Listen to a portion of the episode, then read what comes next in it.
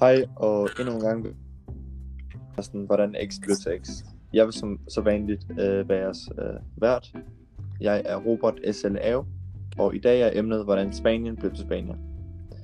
Øh, jeg har den grund i dag medbragt mig øh, to gæster, øh, og dem vil jeg introducere løbende. Øh, men jeg vil starte med at, at introducere vores emne.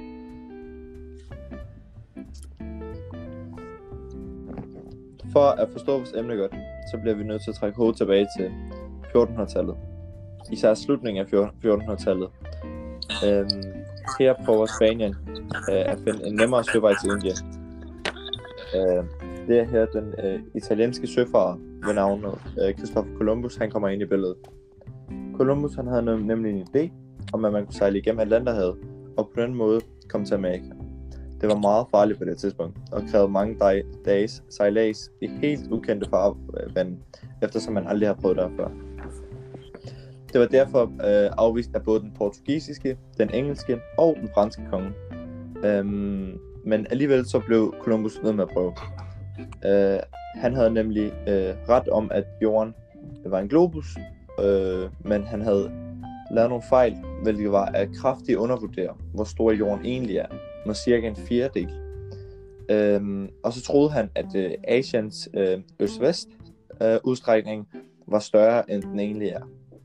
Med disse to fejl, øh, der regnede Columbus, at Japan var øh, 4.200 øh, km væk fra de kanariske øer, og i virkeligheden er afstanden cirka 20.000 km.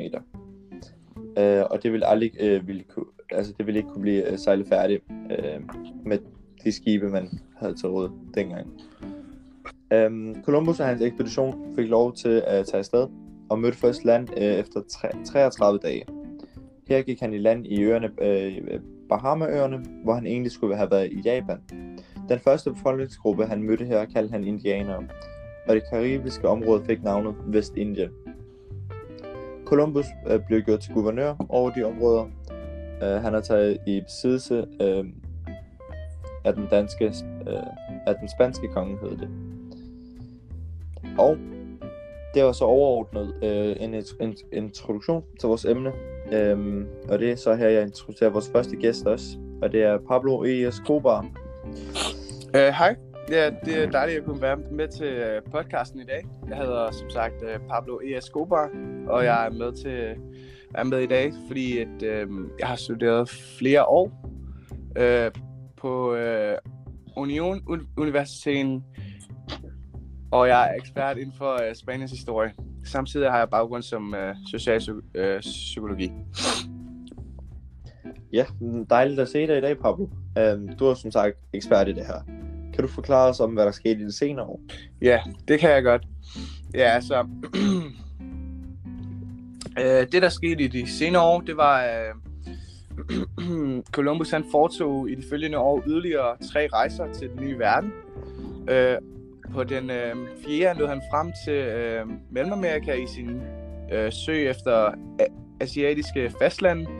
Øh, men lige til sin død holdt han fast ved, at der var, øh, altså, at der var Asien, han var nået, at det var Asien, han var nået frem til, øh, og ikke et nyt øh, kontinent. Øh, Spaniens arbejdskraftbehov voksede i midlertidig til øh, stadighed, ikke mindst fordi øerne viste sig, viste sig til at egne øhm, at kunne øh, producere øh, sukkerrør, som var meget værdifuldt på det tidspunkt. Øh, og i øh, 1517 blev det derfor besluttet at sætte øh, afrikanske slaver i system. Den spanske øh, ekspeditionsstyrke var øh, således beskeden. Man regner med, at der omfattede i alt 700 mænd, øh, hvad hedder det, der, øh, der forlod uh, Cuba, øh, og desuden øh, medbragte han Cortés Cortez 16-17 heste, øh, 10 kanoner og 13 geværer. Øh, I øh, Tekno Chitlan tog Cortés af Aztekernes hersker øh, Montezuma til fange og lod ham øh, forsyne sig med store mængder guld. Aztekerne rejste sig øh, i midlertid mod deres øh, vankelmodige hersker og fordrev spanierne i 1510. Men året efter vendte Cortés tilbage med forstærkninger og erobrede byen. Hermed var de ved Øh, hermed havde de øh, taget over det, vi kalder Mexico i dag, som er ejet af spanierne.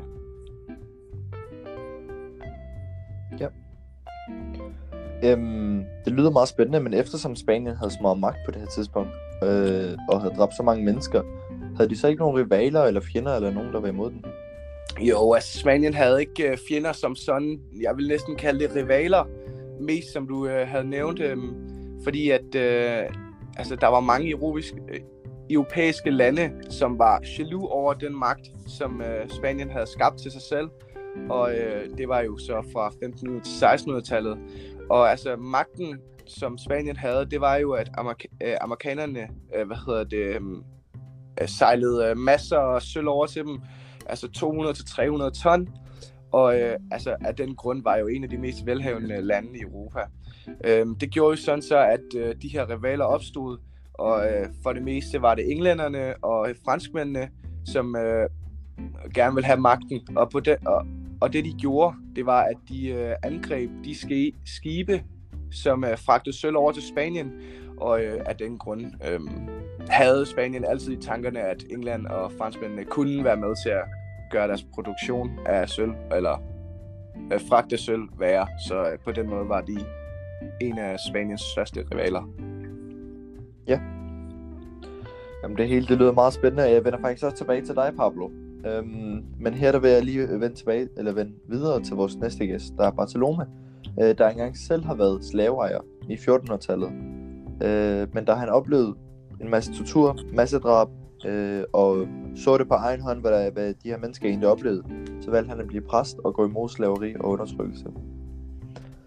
Lad os gå tilbage. Ja, øh, tusind tak, øh, fordi jeg måtte være her i dag. Det er jeg rigtig glad for. Øhm, øhm, så, øh, sammen med mig og de andre spanier, vi opdagede de vestindiske øer i 1492, og allerede året efter, øhm, så boede vi der altså også kristne spaniere. Det er 49 år siden, at jeg og et stort antal spaniere, vi tog der til. Øhm, det første sted, som mig og de andre, vi valgte at bosætte os, selv det var den stø, øh, store ø Hispaniola, som har en omkreds på omkring 600 spanske mil. Øh, der var også mange øer, som lå tæt på vores store ø, øhm, og de var beboet af de indianske befolkninger, så vi formodede, at det var det tætteste befolkede område i hele verden. Øhm, det er så tæt befolket, at man ligesom skulle tro, at Gud havde samlet det hele eller størstedelen af menneskeslægten på det her sted. Jeg beskrev det som en bikube af flere hundredtusind bier. Altså, vi var så mange spanier og indisk, indianske befolkninger så tæt på hinanden. Hele den her mangfoldighed af mennesker blev skabt af Gud til at være trofaste over for deres naturlige herskere, som vores spanier.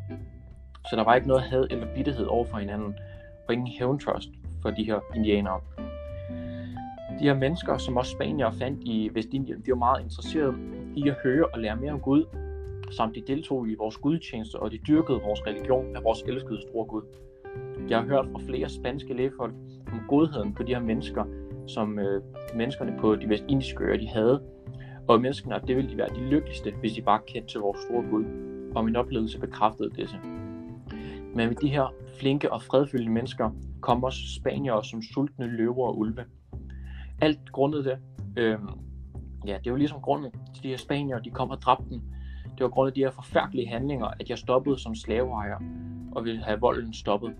Alt spanierne gjorde i de her år, det var at dræbe, torturere og mishandle de kære indbyggere, de kristne indbyggere.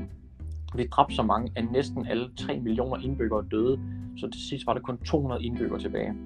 Øen Cuba kom til at ligge helt øde hen. Øerne San Juan og Jamaica blev herret, og de også blev øde hen. Lucayos-øerne, som var mere frugtbare og skønnere end kongen af Spaniens have, lå øde hen efter alle 50.000 indbyggere blev dræbt. Alle mennesker de blev dræbt eller taget hjem til Hispaniola som slaver. Dermed skib sejlede til øerne for at finde mennesker, der kunne omvendes til vores kristne tro, fandt jeg kun 11 mennesker, som var i live. Mennesker flere end 10 kongeriger størrelser blev dræbt på det tæt befolkede område. Jeg har selv gættet tallet på antal døde til at være over 15 millioner mennesker. Spanierne, som kaldte sig kristne, som kom til, solgte, kom til at solge, sælge eller dræbe alt, hvad de kom i nærheden af. Også kvinder og børn blev dræbt eller taget som slager. Grunden til disse grusomhed blev gjort i jagten på guld, rigdom og en høj position i Spanien, og jeg mener aldrig, at jeg har set mange til grusomhed i hele vores verdenshistorie. Ja, mange tak Barcelona. Det var rigtig fint at have dig med i dag. Øh, du har tydeligvis oplevet mange, øh, mange spændende ting og mange øh, livsændrende ting i dit liv. Øhm, men nu er vi egentlig tilbage til Pablo. Pablo, kan du nemlig forklare os, hvordan der senere i historien døde millioner af, af azteker og amerikanere? Øhm, det vil være meget fint. Værsgo. Ja, altså... Øhm, nu vil jeg så lige snakke om azteterne til at starte med. Og øhm, for øhm, øh, få, få årtier efter Spaniens erobring af Mexico, var der over, var der over 90% af befolkningen, der døde af europæiske sygdomme. På to år erobrede Hernan Cortés hele Mexico, som dengang havde 25 millioner indbyggere. De erobrede landet ved at lave alliancer med andre æsteter og føre kamp mod deres fjender. Farligere end krigeren var dog alle de sygdomme, der, som de havde taget med dem. I de to år havde han erobret Mexico, døde, eller hvor han havde erobret Mexico, døde 5-8 millioner af sygdomme, mens 16-17 millioner mennesker døde i de næste to årtier. Indbyggerne i Mexico kaldte sygdommen og udbruddet for øh, coglitzi. I dag er der dog mere forskning og nogle klogere læger. Øh, sygdom, som dræbte så stor en del af befolkningen, var en dødbringende salmonella. Øh, så vil jeg så komme videre til amerikansk massedød, hvor de nu havde kommet lidt øh, højere oppe. Og øh, efter europæerne kom til Amerika i 1500-tallet, døde flere millioner indbyggere grund, grundet af europæiske sygdomme. Det var blevet kaldt den største humane katastrofe i historien. Smitten spredte så hurtigt, at spanierne og portugiserne, portugiserne øhm, de togtede rundt i landet. Sygdommen, som øh, Amerika havde oplevet, var det samme, som der havde spredt sig i Mexico, som øh, da det var, at Hernan Cortés havde erobret landet. Så den salmonella-sygdom, som øh, de havde taget med sig, det var også en af de store grunde til, at Amerika fik deres store massedød. Ja, det var meget fint. Så er vi faktisk også nået ved, det, øh, ved at nå til deadline og slutningen af programmet for i dag. Øhm, der vil jeg lige takke mine gæster, Bartolome og Pablo. Øh, og tak, for, tak til lytterne for endnu en gang at have lyttet med på, hvordan X blev til X. Øhm, jeg håber, du er blevet klogere på vores historie og hvordan vores verden hænger sammen. Og så må du have en fortsat god dag, og vi ses næste gang.